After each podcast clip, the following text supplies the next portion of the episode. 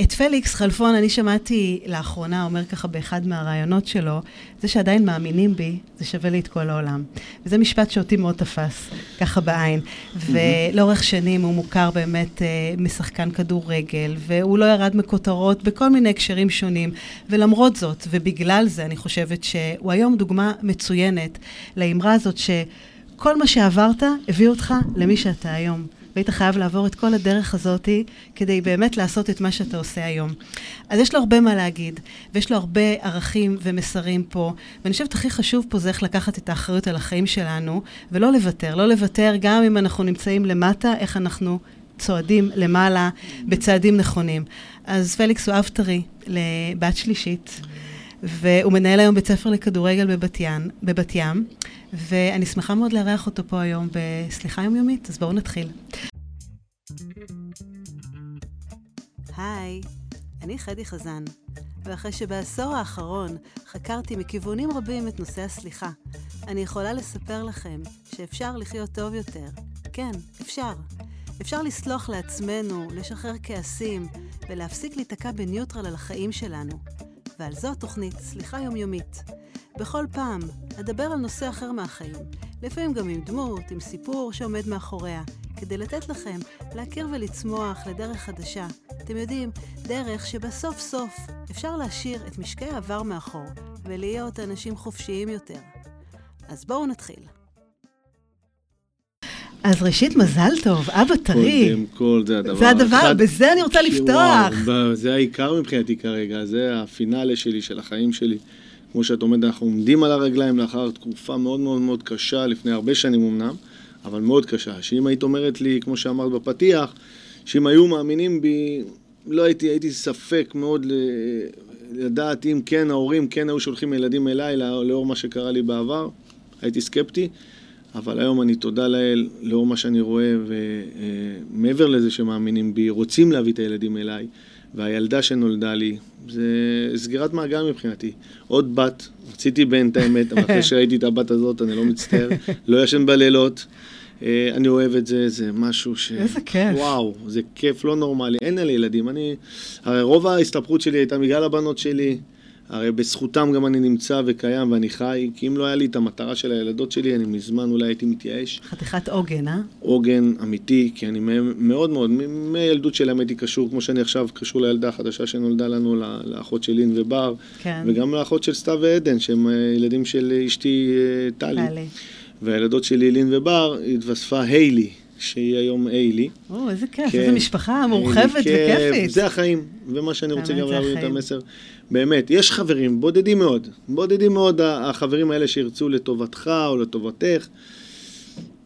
ופוגשים את זה לאורך כל השנים. אני יכול, כי אני גם הייתי למעלה וגם הייתי למטה. מי יכול לשפוט זה שבאמת היה לו והיום אין לו? אני מדבר על עצמי. היה לי הכל מהכל, זכיתי באמת לראות את כל העולם, זכיתי לראות את נשיא המדינה ללחוץ לו יד, כמו שתמיד אמרתי, הייתי לוחץ לו יד, שזכיתי בגביע המדינה, היום אני מבקש מנשיא המדינה חנינה על הרישום הפלילי שיש לי. מה, לעבר, למחוק את העבר? בעזרת השם זה הדבר האחרון, כי הייתי גם פושט רגל בעבר, והיום תודה לאל אני כבר באפטר. אבל פליקס, זה לא למחוק משהו? זאת אומרת, למחוק, כאילו, הרי, אתה יודע, בינינו אי אפשר למחוק, אתה באמת יצאת לדרך חדשה ושארת, סגרת את דלת העבר. כן, ברור, תראי, אני מבחינתי בציבור, כולם יודעים, זה עוד קין, כל החיים תהיה, אבל אנחנו הקטנו את הנזק כמה שאפשר. לא מדברים על זה, פחות. לא מדברים פחות, כי השנים עושים, ואם את עושה עשייה טובה, אז מן הסתם העבר האפל הזה נמחק.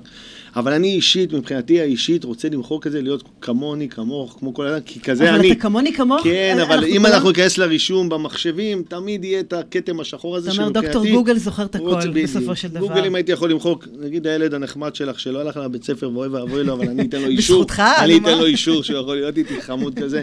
שהם היום רואים את גולדסטאר ורואים אותי משתתף.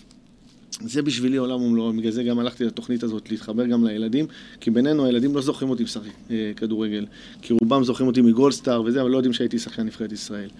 אבל כמו שאני אחזור לעניין ההוא של החנינה, כי גם הרבה אמרו לי, למה אתה צריך כבר זהו, נדוש, אני האישית שלי, כמו שעשיתי אפטר של פשיטת רגל שהיום אני יכול לנהל חשבון, ואני קונה בית, ברוך השם, הכל חזרתי לחיים, גם זה מבחינתי צריך להיות נקי. מה, זה סוג של ניקיון? ניקיון נפשי, אישית שלי, כן, בדיוק. זה מה משהו שלי, כי באמת עשיתי דרך, כמו שאת אומרת, אני יושב איתך פה, והיום אני ברוך השם מחזיק כמעט ב-400-450 ילדים שאני מנהל אותם, יש לי 18 מאמנים, שהם נותנים דרך לילדים צעירים, והאלה שלך פסק בביתר רמת גן, נכון? נכון. אנחנו מקווים לא לפגוש, כי נראה לו שחקן מצוין, אז לא נפגוש אותו בבת ים. אבל אני רק את הבית ספר לקחתי לעצמי, עזבתי, זנחתי את הקטע של האימון, יש לי תעודת מאמן בכיר, לא מעניינתי כרגע. מעניינתי לגדל דור צעיר ולהביא את הילד הזה מגיל 4, שיהיה אצלי, עד גיל ליגה, ואני, בוא נגיד, האב דרך שלו בנושא של הכדורגל, אני אשמח מאוד אם זה יהיה ממני, זה יהיה כיף. תגיד, מה זה כדורגל בשבילך? כדורגל, זה החיים שלי, מה? כדורגל, אני הייתי מזוהה כדורגל, כל מי שיראה אותי ברחוב יצביע על שחקן כדורגל, כי מגיל 9 למעשה הייתי שחקן פעיל, לא כמו היום, מגיל 4-5, ההורים כבר עפים על זה. היום כבר, נכון, הבן שלי מגיל 4, כן. מגיל 4, ואצלי בבית ספר מגיל 4, והורה קורא לי, אומר לי, מגיל 5, פליקס, מה נראה לך? בינינו, בגיל 5 עוד לא הלכתי. אוקיי. ואנחנו התחלנו בגיל 9, ותודה לאל. הדרך ארוכה. זה נכון היום להתחיל מגיל צעיר? תראי, זה מסגרת. אני אומר, בגיל כזה זה מסגרת, אי אפשר היום לראות שום דבר, גם בגיל 7-8. זה לא שחקן כדורגל, אני אומרת, מה יש במשחק כדורגל, מה מבחינתך? היום הרי, אתה יודע, אתה רוצה את הערכים האלה להעביר לילדים, אז זה לא רק המשחק עצמו כלקחת כדור ואתה יודע, להפקיע גול. לא, בכלל לא. תבואי לאחד האימונים שלי ואני פותח ואני משיב את כולם בדשא לפני שהם מתפזרים, כל אחד לקבוצה לפי השנתון שלו, יש לי קרוב ל-250 ילדים בבית ספר בדשא. ודבר ראשון שאני אומר להם, מה אני רוצה, כולם אומרים, ערכים. אצלי זה ערכים והתנהגות לפני כדורגל. כי בינינו, הסטטיסטיקה אומרת ששחקן מ-1000 יוצא. כן. אז אנחנו לא יודעים מי זה שחקן. אנחנו יודעים מי יהיה בן אדם, שזה הכי חשוב לי. אני אומר להם, ואני מלווה אותם בבית ספר, ההתנהגות, ילדים, ההורים מתקשרים אליי, פליקס, אתה לא מבין אם אני אומרת לילד, אתה לא עושה שיעורים, אתה לא הולך לבית ספר, אתה לא הולך לפליקס, אני מתקשרת, אני כמו... כבוד? כבוד, מעריכים אותי, תראי ילד בן 5, ונגנבים המאמנים ממני. מספיק שאני מגיע לאחת התחנות שנמצאים, הם פלס. באמת מכבדים, כי הם יודעים, אצלי זה קודם כל משמעת, ואם יצאו שחקנים, אנחנו נהיה הכי מאושרים, אבל ההורים יודעים שזה מסגרת. שם, תודה לאל, בגלל זה אני לא מעשן סיגריה בחיים שלי, לא אמרתי בחיים שלי, כי זה משהו שערכים, להגיע בזמנים, זה דברים שקיבלתי מהכדורגל. אני לא אוהב שמאחרים, את רואה? הגעתי בול בזמן עם הפקקים. בול בזמן, ועוד הגע אתמול בחול, ובכלל... בחול, ועזבתי, יש לנו...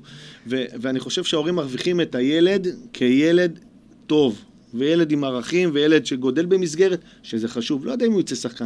זה לא משנה, זה הרבה יותר חשוב מה שהוא ייקח מהמסגרת של הכדורגל. ממש. כמו שאתה אמרת, הנושא של השיתוף, הנושא של באמת, לא כל דבר בכל דרך. זאת אומרת, יש דרך לעשות כל דבר, וזה בעייתי, כי צריך לראות באמת איפה הגבולות פה במקומות האלה. כן, תשמעי, לא, גם אני לא רוצה שיקחו את זה, אם לא קרה, אז תמיד לפתח לעצמם עוד איזה משהו מעבר לכדורגל, כי יש ילדים שבונים את עצמם, וגם ההורים בינינו קונים את הבית לפני שהילד יצא שחקן, אני מכירה איזה, אני רוצה, והילד שלי כוכב, וכמה דברים יש מעבר לכדורגל בדרך. אתה היית ילד תחרותי? אני הייתי מאוד תחרותי, עד היום אני תחרותי, אני בשש לא אוהב להפסיד, ובבאולינג אני אוהב לנצח, וכל דבר אני תחרותי כדי לנצח. אז מה קורה שמפסידים? מה קורה לך שמפסידים? וואי, וואי, וואי, הנה הילד מחייך.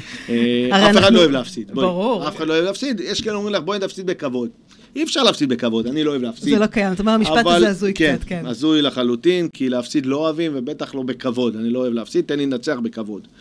אבל את יודעת, יש גבולות שלא נחצה אותם ולוחצים ידיים, תודה רבה, הכל טוב ויפה. התחרות הזאת נותנת לי להצליח ובגלל זה אני כל פעם הייתי בתחרות גם של החיים. מפילים אותי, אני רוצה לקום, להוכיח לאותו בן אדם שאמר לי, אתה לא תקום. אוקיי, זה יפה. זה כן, אותו בן אדם שאומר לך, אתה לא תקום, אני אוכיח לך כן שאני קם. בגלל זה כל הזמן אני אמרתי על אמא שלי, וכל פעם אני מזיל את אמא שאני מדבר על אמא שלי, כי במקרה האחרון של אמא שלי בחיים ראתה אותי קצת למטה, וזה מה שהפריע לי בחיים. היא ראתה אותי ממש בדאון, במקום הכי גרוע שלי בחיים, ותמיד אמרתי לעצמי, ואני כזה, עם האופי שלי גם בכדורגל, שברתי רגל, קמתי, חזרתי לנבחרת. בכל מקום, נבחרת ישראל הייתי, ונתתי מעצמי את המקסימום, וגם פה, שהרבה אנשים, הרי שופטים אותנו מהר מדי, וקל לשפוט. אל תהיה במקום של הבן אדם השני, לעולם אל תשפוט בן אדם. יש בית משפט שפט אותנו, שילמנו את העונש שלנו. גם אתה לא יודע מה באמת קורה שם בדלת האחורית, אתה לא יודע. אתה לא יודע את הסיפור שלי, זה הכי מצחיק. כולם, סוחר סמים, מאמר, זוכרים את הדברים האלה. רק את זה, וזה היה תמיד מפריע לי. לעולם לא נכנסו לעובי הקורה, לדעת מה קורה, הסתכלו במיקרו, לא במקרו, כי זה אף אחד לא עניין. ישר החצים עליי, עשה משהו לטובת כסף. אבל גם זה לא עניין אותי לבוא להסביר, כי באמת הייתי בקטע של הלאום עליי, בתקשורת והכל, ולא באתי להסביר. ועכשיו, אחרי שהסברתי והבינו שברוך השם לא הרשיבו אותי. אתה לא רק הסברת, אתה גם הוכחת. אתה יודע, מתי אתה בא להסביר? לדבר, כולנו יודעים לדבר, וזה פשוט, אבל פה באמת באת עם קבלות. ולא פשוט, עברתי מהדורי גיהנום, לא רצו, אפילו לעבודת זבל בעירייה, עשו לי פרצופים, ועד ששנתיים לקח לי לשכנע, כדי לעבוד עבודת כפיים, לבוא, לאסוף זבל מחדרי הזבל, הייתי צריך לשכנע אנשים שיקחו אותי, שתביני איזה רמה. ראש העיר אז בזמנו שלמה לחייני, כי פחדו שידבק בהם קטע של עבריין לשעבר, סוחר סמים, דברים, כן, נגוע בעבר, פלילי, שהוא משוייך בינינו, השתייכות לסמים, גם מבחינתי היא קטסטרופלית, לא פדופיל, אנס, סמים, ורוצח כמובן. זה, אתה משתייך לעולם באמת שהוא לי אישית, למשפחה שלי, לסובבים אותי, לא שייך, אפילו לא נגיעה, אבל הייתי צריך להוכיח את זה וזה דרך. וביקשתי כל הזמן, תנו לי את הצ'אנס, תנו לי את הצ'אנס, הרי בן אדם נפל בחיים, נותנים צ'אנס, את יודעת, גם העונש שקיבלתי לדעתי האישית, וגם אני חושב, הוא ארוך מדי, כי את הלקח למדתי אחרי 3 חודשים.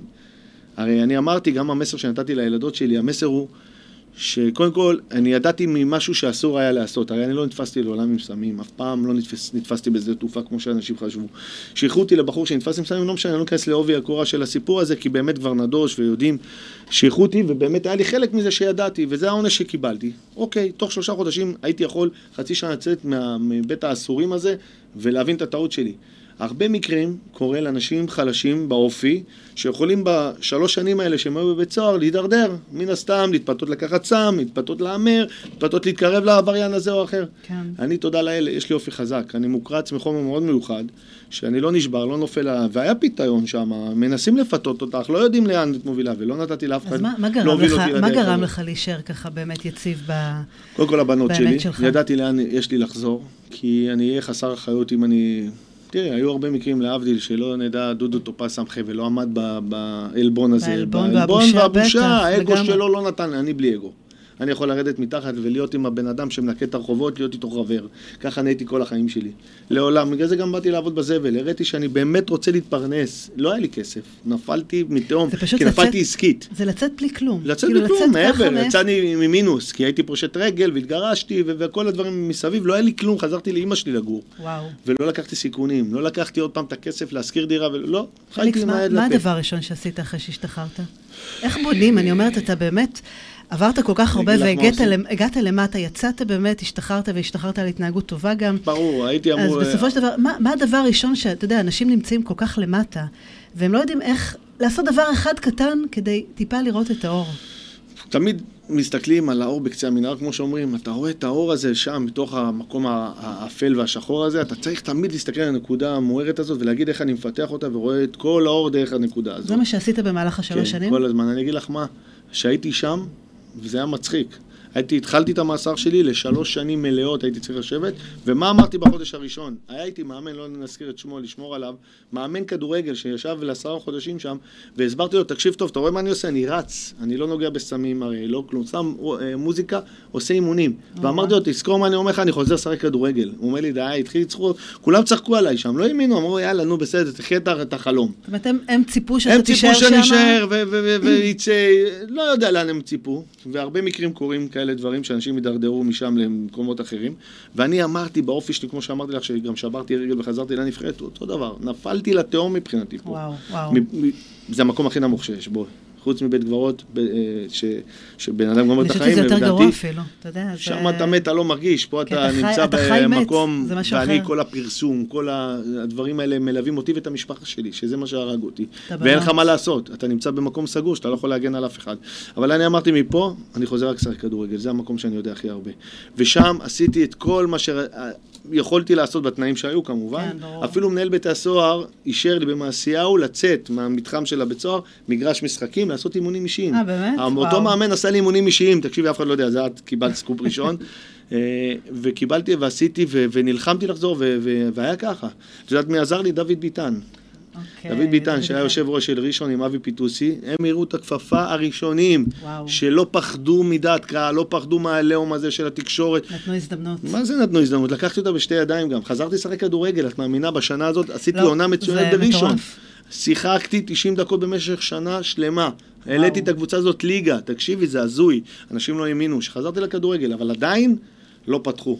עדיין אנשים... עדיין היו ככה מאוד סקפטים. הבעלים של הפועל תל אביב, כל מה אני אומר את זה בכל הרעיונות, ואני אגיד את זה כל החיים. כי אני בן אדם שפותח, לבן אדם שבצרה אני פותח את הדלת כדי לחבק אותו. לא יסגור לו את הדלת ואת החלון, את החרית שנשאר, לסגור לו כדי שלא ייכנס. אותם אנשים שהיו בפועל תל אביב, אם את צריכה לסיים, תעצרי, כי אני יכול לנהל את ה... אני יכול לשאול, לענות, אני כזה. אני אשחיל ככה בין לבין שאלה.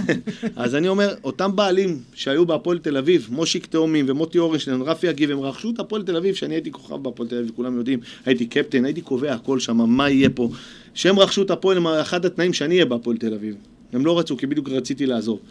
השאירו, הכתירו אותי לחוזה לשנתיים, החוזה הכי גבוה בפועל תל אביב. כל צעד הם שאלו אותי, כל צעד התייעצו איתי, הייתי אבן דרך שם בפועל תל אביב. קרה מה שקרה אחרי כמה שנים, אדון מושיק תאומים וכל הפועל תל אביב חסמו אותי חסימה כמו עם בטון. לא רצו לשמוע, דיברו לא יפה עליי, לא רצו לפתוח לי דלת, שזה מה שהורג אותי. וואו. זה מה הרג אותי, ופשוט רציתי לחזור לתחום שאני אוהב, אז מה אתם סוגרים דלת, מה אני אעשה? יחזור לשוליים, ושם אני אדרדר ויחזור... לא, לא נתתי להם צ'אנס. וישבו גם תוכניות... אז ממש נלחמת. נלחמתי בשיניים. היום אתה כועס על כל זה? היום אני, תודה לאל, לא צריך אף אחד. שזה המקום שחלמתי שאני לא אצטרך, כי באמת במדינה שלנו לא קל. לא קל, טוב לך, רע למישהו אחר, וזה צרות עין, וזה קשה. זה כל הזמן בודדים, ככה, אנחנו בעליות וירידות כל הזמן. אני, תודה לאל, נפלתי, קמתי, עשיתי הכל בכוחות עצמי. היו בודדים, תראי, אני אקח את המשפחה האישית שלי ועוד איזה... כמה חברים בודדים שכן רצו לעזור לי, אבל אני לא יודע מי כן רוצה לטוב ומי רוצה לרע היום. בגלל זה אני אומר, להגדיל מרחב המשפחתי, כמו שאמרתי לך, הילדה הזאת והילדות שלי, והילדות שלי שתיתה לי. שהשתיתה לי, זה העוגן שלי בחיים היום. שזאתי עשתה לי את החיים שלי המאושרים, שאמא שהיא נפטרה בשבוע הזה, שהיא נפטרה בשבעה, קמתי והכרתי את אשתי, זה ביום הולדת שלי. אמא שלי כל הזמן רצה שאני אהיה בזוגיות, כי אני בן אדם של זוגיות. אז היא לא הכירה, טלי? לא הכירה, זה הצער שלי. וזה היה קשה לי, והייתי עושה הכל כדי שהייתה מכירה אותה, אבל היא שלחה אותה. כן, אבל אתה יודע, יכול להיות שגם רואה את זה. פליקס, אם הייתה עכשיו שמעת אותך, אמא, מה היית אומר לה? וואו, אמא שלי, אמרתי לך שאני לא אאכזב אותך לטווח ארוך, כי אמא שלי, רוב החיים שלי, עשיתי אותם מאושרים, את המשפחה שלי ואת ההורים שלי, את תשכחי. אני מגיל קטן, כמו שאת אומרת, הילד שלך היום בגיל 9, 11, סליחה. בגיל 11, אני קצת שנתיים לפניו התחלתי לשחק, והגעתי לבוגרים, הגעתי לנבחרות, הגעתי לדבס כדורגל בארץ, והייתי גאווה למשפחה. כן.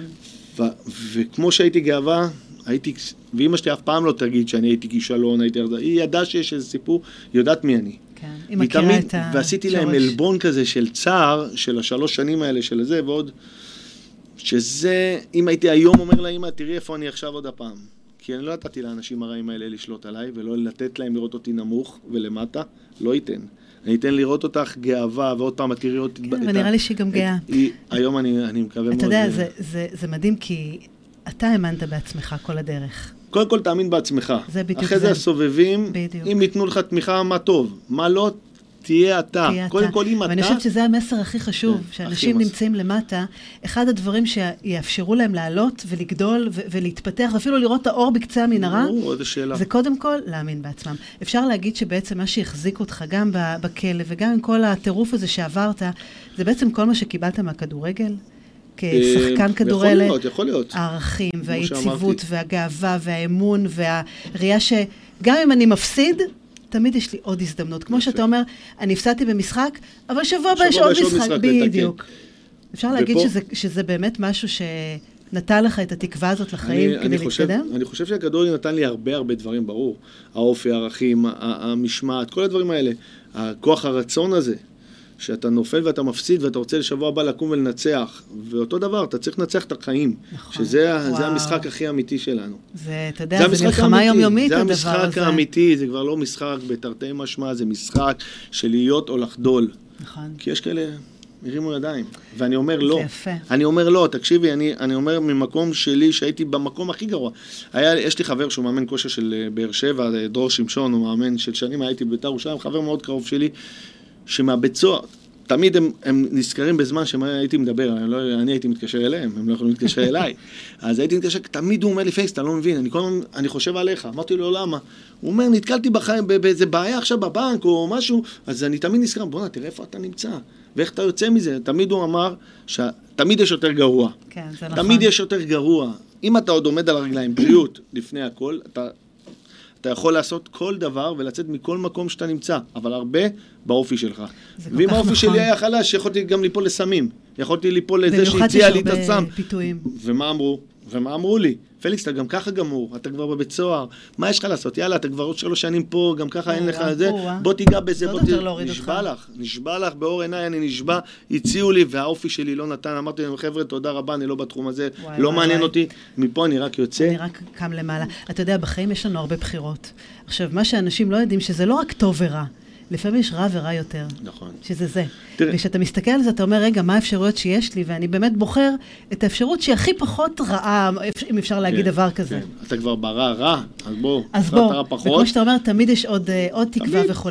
תגיד, בית ספר לכדורגל, ידעת, חשבת, חלמת? איך הגעת בכלל לכל זה? לא. קודם כל לא חלמתי שאני אהיה במקום שאני נמצא היום. כן, אבל אמרת שאני כן חוזר, כן הולך לחזור לכדורגל. רציתי, אבל גם פה קיבלתי חסימות מכל כיוון. אנשים פחדו להתעסק איתי, נקודה. פחדו סתם, שחקן נבחרת ישראל, שהיה החבר הכי טוב שלי. בזמן הבית סוהר היה כתבה, שאופיר עשה, הכתבה הראשונה זה הייתה איתי, היא חייבת לי הרבה, כי הפריים טיים הראשון זה איתי. ואז היא אמרה לי, תדע לך שלא כל מי שאתה חושב הוא חבר שלך. אמרתי, מה זאת אומרת? באו דוד אמסלם, בא שביט אלי מלך, בא בוקסיס, חברים שלי שנשארו. היה שחקן אחד, אני לא רוצה להגיד את שמו, כי למרות שאמרתי כמה פעמים, כבר זה נדוש. והוא לא רצה לבוא להזדהות איתי ברגע הזה, שלא ישייכו אותו אליי. לא רצה לשבת איתך ברעיון עצמו? לא הסכים לבוא. היא אומרת לו, אבל אתה חבר טוב שלו, הוא צריך אותך עכשיו. לא צריך שטוב, אני צריך אותך שרע. אני צריך שתבוא, תגיד מי פליקס. הרבה אמרו, אם זה ג'ובאני רוסו ואוברו ואלי כהן המאמן. תזכור את הטוב, לא לשפוט אותך על מה שקורה עכשיו. יפה, אבל אתה יודע, זה מידע שלי בחיים. זה לא דרך, זה מה שאמרנו שהתחלנו לדבר על העונש. זה מה שלמדת בעצם מכל זה? כן, זה מה שלמדתי. למה זה הפך אותך להיות מבחינת בן אדם? להרבה יותר חשדן? לא חשדן. קודם כל, להאמין בעצמך, כמו שאמרתי, כל הזמן רק בעצמך ובמשפחה הקרובה שלך. הם תמיד, הקשר דם שלך ירצו לטובתך, הכי נקי נטו ללא אינטרס. כן, תמיד נכון. זה יהיה ככה. וזה לא משנה מי שיגיד, אמרתי לך, הייתי למעלה, והייתי הכי למטה, והיום תודה לאל, עשיתי את הדרך הסלולה והקשה, אבל היום אני ברמה שהייתי כמו שחקן נבחרת מבחינתי. היום תודה לאל, אני במצב טוב, אני קונה בית, אני חי, אני נושם, לא צריך אף אחד. גם היום אוהבים אותך, היום באים אליך, היום כבר לא שופטים אותך כבר. בדיוק. היום אני רואה את הערכה שברחוב אני מקבל, שזה לא היה פשוט, שהייתי נכנס שבדיוק כשהשתחררתי, שהייתי בא לארומה, סתם עם הילדות שלי, אז מלא מסתכלים, הרי את יודעת, מכירים אותי מהטלוויזיה, אנשים מבוגרים וזה, לא יודעת איך מסתכלים עליי, כסוחר סמים, עבריין, או כשחקן נבחרת, זה היה בעיה. והייתי מתבייש להיכנס למקומות, אומר, בונה, מה אומר לילד שלו, זה היה שחקן נבחרת או זה היה עבריין? הבנת? והיו מקרים שאנשים, אתה יודעת, אני יושב ורץ במכון כושר, ורץ על המסילה, אז אחת מבוגרת, אז אומרת לה, אתה יודעת מי, זה היה שחקן שהיה בבית סוהר. זה לא השחקן שהיה בנבחרת ישראל, אז המאזניים. ותביני, אנשים רוצים לזכור את הדברים הרעים. לצערי הרב זה יהיה, כי כל מה זה ילווה את זה, אבל היום, אתה יודע, הטוב יחסה את הרע, אני מקווה, אצלי, בכל אופן, כבר הרבה שנים. אתה יודע איך, זה ככל שתמשיך ולעשות ולהתפתח, וככל שתתמקד בטוב ובאמת במה שאתה נותן פה. אני אגיד לך, שלא יפריעו לי ולא יבואו עם הנפנופים של הרע הזה, אז יהיה הכי קל לעשות טוב. אני בן אדם שרוצה תמיד לעשות טוב, תמיד עשיתי טוב לאנשים, באמת, לא בשביל משהו, גם בגלל זה אוהבים אותי, גם לכי להפסני של הפועל תל אביב, היום הוא נמצא חי וקיים, אני מוכן שיבוא ויתראה, ותראי, הוא רואה אותי, מחבק אותי כל היום, אני דאגתי לבן אדם הזה שהיה הפסנאי, ללא שקל, תרמתי ונתתי לו שיהיה בהפועל תל אביב, עד היום הוא מודה לי כל יום, ולאיש החלש אני הולך, תמיד למערכות, זה חשוב, במערכת אני הולך לאיש החלש, כי אני יודע שהוא צריך את העזרה, שהוא צריך אותך, אנשים שהפנו לך גב היום כן בהם לקבל, ברור, צבועים, הרי הרבה אנשים צבועים. הרבה אנשים צבועים, והרבה אנשים שהייתי בא וזה, ואתה מסרב את הגב, הם מלכלכים או אומרים לא, לא נעזור לו, זה יש ויש את זה כל היום וכל היום, אבל אין מה לעשות, זה החיים שלנו. אחת השאלות שנשאלה פה זה מי תמך בך ברגע האמת של איציק, בוקר טוב.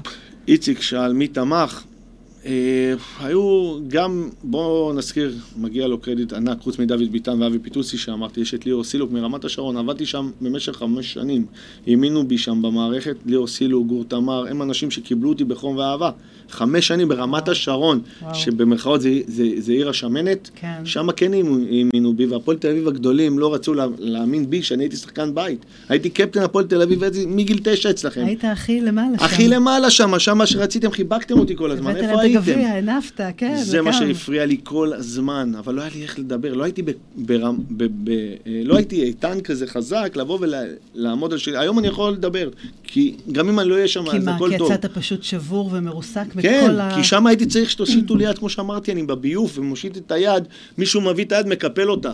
זה הדמיון הזה. רוצה להשאיר אותך למטה, שתישאר בביוף. למה? למה לא תושיט את היד, תוביל אותו, ויהיה לך גאווה, יהיה לך סיפוק שעזרת לבן אדם הזה. אבל למה זה, אתה יודע, אנשים אולי מפחדים. אבל מנסים, אין בעיה, מנסים. אבל הם מפחדים גם להתאכזב.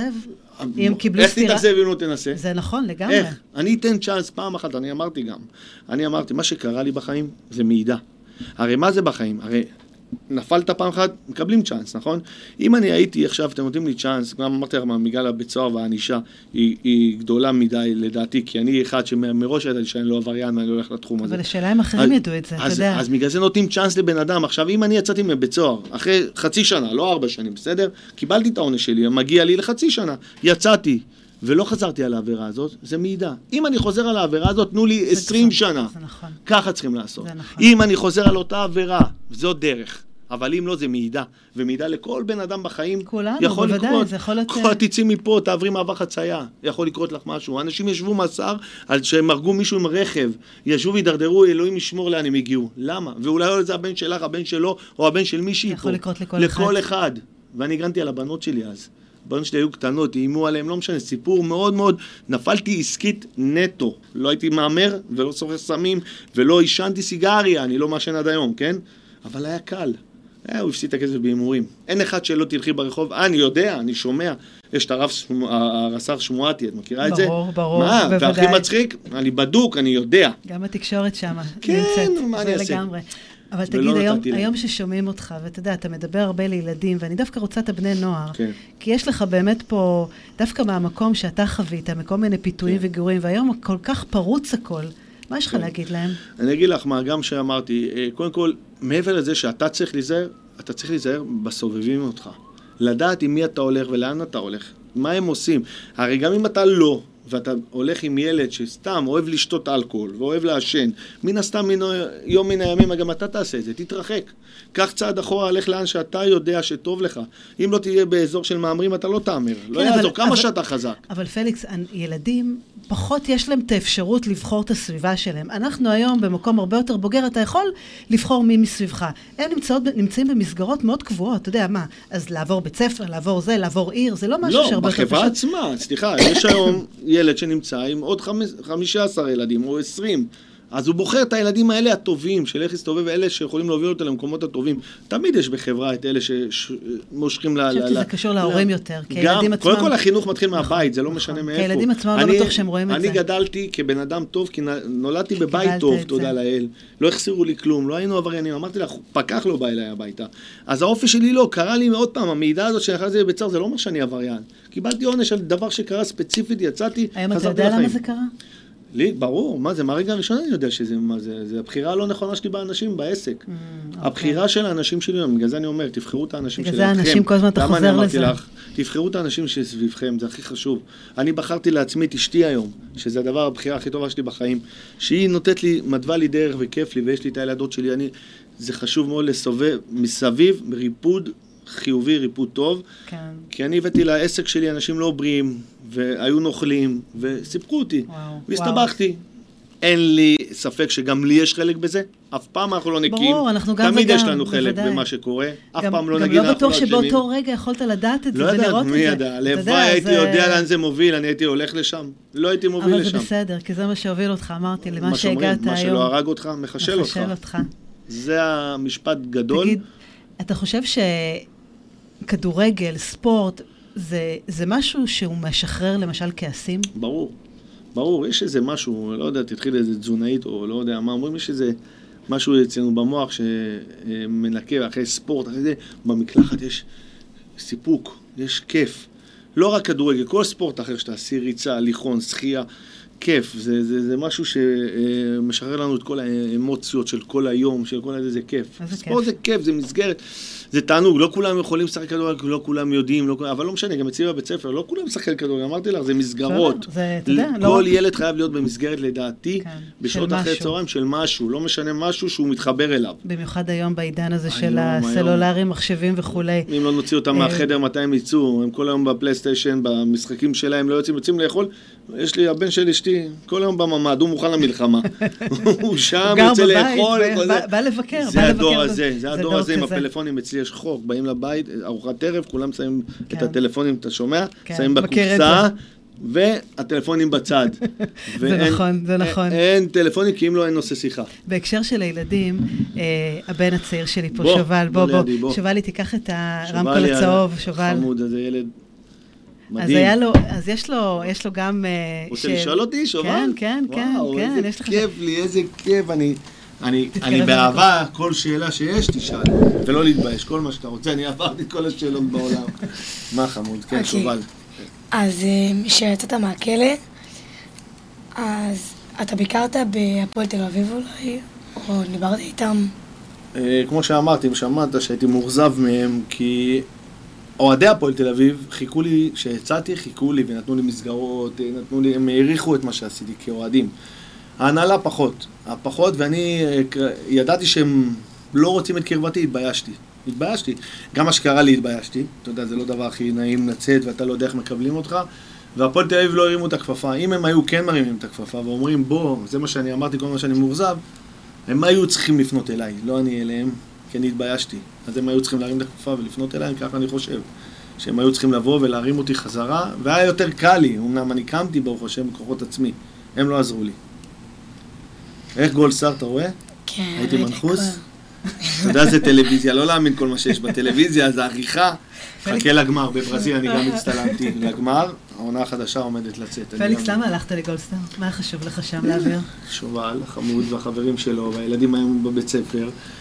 אוהבים מאוד את התוכנית, מחוברים מאוד לתוכנית, זה לא רק הם, דרך אגב, גם מבוגרים, הייתי פוגש אנשים מבוגרים ברחוב, את לא מאמינה, ממש, היו תופסים אותי בבמה, היה בגמר של תאילנד, את לא מבינה, החיבור, רציתי את החיבור לילדים, כי שמה היה חסר לי, ההורים יודעים מה מומי, הפעם עכשיו היית הולכת אבא עם ילד, אז האבא אומר לילד, אתה שומע, אתה יודע מי זה, זה פליקס חלפון, שחקן נבחרת ישראל לשעבר, היום הילד הולך לאבא, אומר, אתה יודע מי זה, זה פליקס מגולדסטאר, אז החיבור משתלב לי. זה דבר אחד הטובים, זה ירון ליכטינשטיין, הבעלים של גולדסטאר, זה הבעלים של... איך הגעת לשם באמת? IDD, הוא הרים את הכפפה, גם שם לא היה קל. כי זו הזדמנות מדהימה. מה זה? אני מאוד רציתי, מאוד, והוא עשה בשבילי שירות מדהים, מדהים, מדהים. איזה יופי. ואני מודה לו על כל רגע, והוא איש מדהים, וזה שהוא הסכים. כי אמרתי לך, זה גם מאות, הראות, כולם רואים את זה, אתה יודע, לא יודעים איפה זה יוביל. אם יש לך שאלות, תשאל, תתבייש, כי אני לא מוסיף את זה. כן? תשאל. אתה משחק, הבנתי, נכון? כן, אני משחק. וכיף לך שם. כן. יופי, זה הכי חשוב. מה אתה רוצה לשאול? שעשית את בית ספר כדורגל. אוקיי. זה היה אחרי הכל, נכון? כן, ברור. אז אתה פחדת שאולי ילדים לא יבואו... בדיוק. שאלה מצוינת, זה גם ששאלו אותי כל הזמן, שאמא פתחה את השידור הזה, שאמרה שזה הפתיע אותי שאנשים האמינו בי עוד. שההורים שולחים את הילדים אליי, הרי היה לי עבר לא הכי טוב בגלל כל הסמים האלה, שזה לא... אני אנטי סמים, אנטי סיגרות, אבל האות קין, זה אות קין, זה מסומן לך על המצח, קטם כזה כל החיים, ואז אני לא ידעתי איך יקבלו את זה. ועשיתי דרך די ארוכה, כי היום שעשיתי בית ספר לכדורגל, זה אחרי כמעט 7-8 שנים בערך, אתה לא נולדת שזה קרה מקרה. שתבין, אני לפני 15 שנה זה קרה, היום אני בא ועוד מסביר, 15 שנים שזה קרה, לקח לי הרבה שנים לתקן, והיום אני אחרי, בוא נגיד, מאז שהתחלתי בבית ספר, אני שנה הראשונה שלי לבד, הייתי במחלקות נוער וזה, בהתחלה רמת השרון, אבל לבד זה נטו עכשיו עם בת ים, וכן, הנה, פחדתי, אבל בסוף אתה רואה שההורים באו ורשמו, והיום יש לי בית ספר עם כמות ילדים יותר מהפועל ומכבי תל אביב. אתה יודע, בסוף אתה רואה את הבן אדם, בסוף אתה רואה את הבן אדם עצמו, ואתה מבין, זהו, בדיוק. מדהים. ואתה שם בצד את הדברים האחרים, כי הם לא רלוונטיים כבר, הם לא משנים. כי בואו, לא נסתכל על העטיפה, נסתכל על תוך מה שיש בקופסה. לא על הקנקן. זה הקנקן, על מה שיש בתוכו. זה חשוב תמיד לא לשפוט את הבן אדם, לשמוע את הסיפור, שהוא לא תכנס לנעליים שלו ולא את הדרך שלו, אתה לא יודע מה היית במקומו, תמיד. ואם יש בן אדם שעושה דרך כזאת עבריינית, תתרחק ממנו ואתה צודק, אל תתקרב, אל תתן לו צ'אנס, זה מה אני אומר. אבל אם בן אדם עושה מידה אחת בחיים, והוא רוצה לעשות דרך חזרה לאן שהוא מבין, תנו לו, לא קרה כלום. גם הילדים כמוך יכולים להבין את זה. אני חושבת שבמיוחד הילדים יכולים להבין את זה. הילדים יבינו. תגיד פליקס, מה ההבדל בין להיות מבחינתך שחקן כדורגל ומאמן כדורגל? כי יש פה באמת משהו קצת שונה, לא? זה שונה, זה דברים אחרים. פה אתה בא, משחק נטו, רוצה לנצח כשחקן, כמאמן אתה מתווה דרך. אתה מתווה את הדרך, הרבה יותר אחריות, אתה אחראי, עם כישלונות הרוב עליך, אתה בוחר את הצוות שסביבך, יש הרבה מרכיבים חשובים. היום אני מנהל בית ספר מאוד גדול, של 14 מאמנים יש לי רק בבית ספר, אז אני בוחר אותם, אני נותן להם את הדרך, את המשמעת שלי. בגלל זה תודה לאל, ההורים מאוד מרוצים, כי הם רואים את המקצוענות, כי אני ירשתי את זה מהפועל תל אביב, ידעתי מחלקות נוער מאוד חזקות, ותמיד אני רוצה לגדול, ותמיד אני רוצה עוד. ומעבר לכדורגל, לקחתי אותם לטיול ירושלים, לאגווריום, בטח היית באגווריום, הוצאתי שני אוטובוסים לטיול. עכשיו אני עושה להם גם מעבר לכדורגל, אמרתי לך, ביחד הזה גורם לאנשים להגיע, כי הם מבינים שזה לא רק כדורגל. נכון, זה הרבה יותר מזה. זה הרבה אהבה והערכה וכבוד, וערכים, זה אמרתי. זה אצלי, אתם יכולים לבוא לראות את זה גם אפילו. אנחנו נבוא לראות. מה החלום שלך? החלום שלי, קודם כל בריאות, שיהיה לנו איתנה לי ולילדים שלי, לאשתי ולילדים שלה, כל המשפחה, לכולם, אמן. ולגדול עם הבית ספר, לראות שחקנים מהבית ספר שלי שמתקדמים, הלוואי, אלוהים ייתן, קודם כל שיהיו ילדים טובים ויגדלו בבית טוב ומשפחה ויקימו משפחה, ואולי אחד הימים יצא לנו ערן זהבי הבא או מהבית ספר שלי, אני הכי מאושר בעולם, ולגדול עם הילדים, כמות הילדים, זה משהו שגורם לי סיפוק אדיר. היום הניסיון שלך, שאתה מסתכל באמת על שחקן כדורגל טוב, מקצוען, מוביל, עם כל הערכים, איזה תכונות נדרשות לבן אדם בשביל להגיע להיות שחקן כדורגל טוב? קודם כל, המרכיב העיקרי זה אופי חזק. לא להישבר, כל תחום, כל דבר, אתה יודע, הפסדים, אתה יכול לבכות, אתה יכול זה, אבל אף פעם לא להישבר. דרך אגב, זה לא רק כדורגל, זה בכלל בחיים. בכל דבר בחיים, אני עברתי את זה גם בכדורגל, גם בחיים. אתה מבין, המרכיב הזה של הכדורגל הביא אותי גם לחיים. להיות חזק ולצאת במקומות האפלים האלה, כי הייתי חזק. גם בכדורגל, שברתי רגל, שכולם חשבו שגמרתי את הקריירה, הוכחתי לכולם שלא, ההפך, חזרתי לנבחרת ישראל. זה האופי החזק שלי, הרצון להצליח, להיות ראשון תמיד.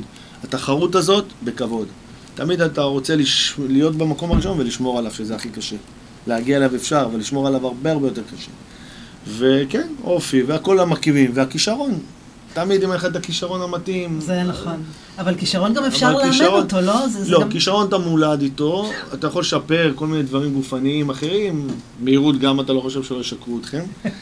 דברים שאנחנו נולדים איתם, אני הייתי מהיר מאוד, חבר שלנו פה ראה את המשחקים שלנו הפועל, זה משהו שנולדתי איתו, אבל אתה יכול לשפר כוח מתפרץ וחוזק ודברים כאלה, זריזויות, קורדינציה, דברים כאלה שאתה יכול, עם הכישרון שלך והרצון שלך, וטל בן חיים, קחו דוגמה. אנשים לא חשבו שיוצא שחקן, האופי שלו, הרצון שלו לעבוד קשה, הביא אותו לרמה שהוא נמצא היום. זה האמונה שלך בעצמך, להגיע לשם. תגיד, תמיד ידעת מגיל קטן שזה מה שאתה רוצה להיות?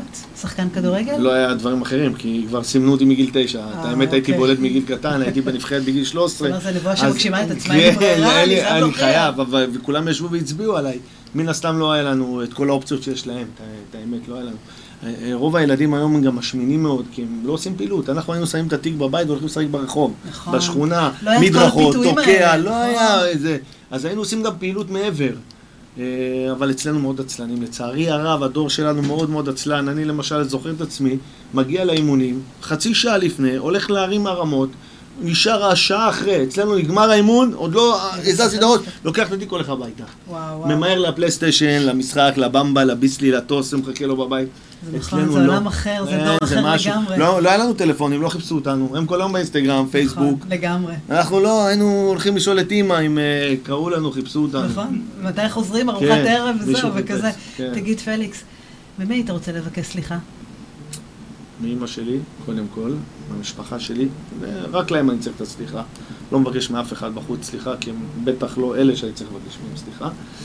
המשפחה הקרובה שלי שפגעתי בהם בנושא הזה, נתתי להם להתבייש בי במשפחה, כי גרמתי בושה, זה אלבון, זה לא, אי אפשר לברוח מזה. וכמו שאמרתי, לצערי הרב, לא אמא ולא אבא יודעים שאני נמצא במקום היום, היום מרימים, לא יודע, הלוואי, אמן, שהרמתי את הראש מעל המים, שזה משהו שמאוד הם רצו לראות. מהילדות שלי כמובן, מהילדות שלי של 3 שנים, אבל תודה לאל, אני מצמצם את הפער ואני כל הזמן איתם וכל הזמן מעניק להם, והם לא מחסיר להם לשנייה. ולעצמך? אני מספיק חזק להתמודד עם זה, התמודדתי עם דברים קשים, זו התמודדות מאוד קשה, בכיתי עם עצמי, בכיתי עם קרית, בכיתי ואני לבד, קצת, התמודדתי עם זה, וזהו, ממשיכים קדימה. אתה יודע שאחד הדברים אני אומרת שמתוך כל מה שאתה אומר זה לקחת אחריות ולתקן, וזה זה. האדם שלא מודע לטעות שלו לא יכול לתקן אותה לעולם. תמיד תדע את הטעות שלך, ככה תדע לתקן אותה. ובטח שאני לוקח אחריות על מה שעשיתי, אני לוקח אחריות על הבחירה שלי, כמו שאמרתי בהתחלה, סובבים אותי, עשיתי עסק, לא ידעתי לנהל עסק, לא קפצתי מעל הפופיק, חשבתי שאני זה יצחק שובה בזמנו. וזו הטעות שלי, להתחבר לאנשים האלה ולעשות עסק, אבל אני רציתי את האמת אחרי פרישה, לדאוג לעצמי לסכום יפה של כדורגל, לעתיד יציב, כן, למשהו. אמרתי, אני לא יודע, אני מרוויח כשחקן כדורגל הרבה כסף, מה אני אעשה שאני אפרוש? אמרתי, אני אעשה עסק גדול. גדלתי ולא ידעתי איך אני גודל, ונכשלתי, כישלון חרוץ מאוד בעסקים, ובאנשים שבחרתי איתי, וקיבלתי עונש בגדול על זה. אבל משם צמחת. משם, כן. פליקס, מה, ככה לסיום, אנחנו כבר מתקרבים לסיום, כן, עבר לנו שעה. זה כיף, שעה? שעה, כן. אני לא מאמין. נכון? כיף. אפילו בלי שירים בהם, מה אתה אומר? כיף? נהנה? אני פה לרשותך תמיד. תגיד, רגע שיא בחיים, הישג גדול. הילדה שלי שנולדה. וואו. בחתונה. התחתנתי עוד פעם, הבאתי עוד ילדה, עשיתי עוד פעם את הסיבוב הזה, שאתה יודעת, מי היה יודע, אני התגרשתי, יצאתי בלי שקל. חזרתי לעצמי, ואני אראה את הילדות שלי נשואות בעזרת השם עוד מעט, אבל הילדה הזאת שנולדה לי זה סגירת מעגל, האישה הזאת, הבית, שאני נכנס לבית, כיף. היית אומרת לי לפני 15 שנה שהייתי בבית האסורים שם, לא הייתי יודע אם יש את התסריט הזה, שהיום אני בעלים ואני מרוויח ברוך השם, וטוב לי וכיף לי, אז הכל אפשרי, נכון? הכל אפשרי, הכל פתוח. תמיד להאמין, אין לנו סיבה לא להאמין. ואף פעם שלא יקטינו אותנו. גם אם אחרים לא מאמינים, תאמינו בעצמכם. הקרובים לא יאמינו, תמיד תאמין בעצמך. מה אתה אומר? זה כל כך נכון. אני אומר, תמיד תאמין בעצמך, כי אתה זה שתקבע את העתיד שלך. איך זה להיות היום אבא בן כמה? לא נעים להגיד את השנייה, אני בן 48 עוד חודשיים. אני אבא צעיר, אני ילדותי, תלם ילדותי. כי זה פה בפנים. אני ילד בנפשי, אני לא נראה את הגיל, בואי, אל תחמיא לי, אבל בסדר. אתה לא נראה. אני לא נראה, תודה רבה, אני מוביל אותך לשם. אתה נראה צעיר, לא הייתי חושבת על זה. אבל כיף. יש לו מקום בסגל של הפועל. בבקשה. איך חמוד קוראים לו שנדע? דני. דני אמר, אם דני אומר, אני כבר יכול לעשות איזה מחצית טובה שם, דני, לא? לגמרי. לגמרי. אבל כן, לקום בלילות באהבה, לתת לאכול, להרים לגרפס, אני עושה את זה בכיף, אני הולך מפה ישר לראות אותה. וואו. כיף. פליקס, אנחנו ככה, באמת לסיום, משהו ככה, מסר לסיום למי ששומע אותנו. המסר הוא חד וברור, אמרתי, תמיד תאמין, גם במקרים הכי גרועים, שלא נדע שאף אחד לא יגיע למקומות האלה האפלים, אבל אם הגעת למקום שנראה לך חסום, לעולם הוא לא חסום.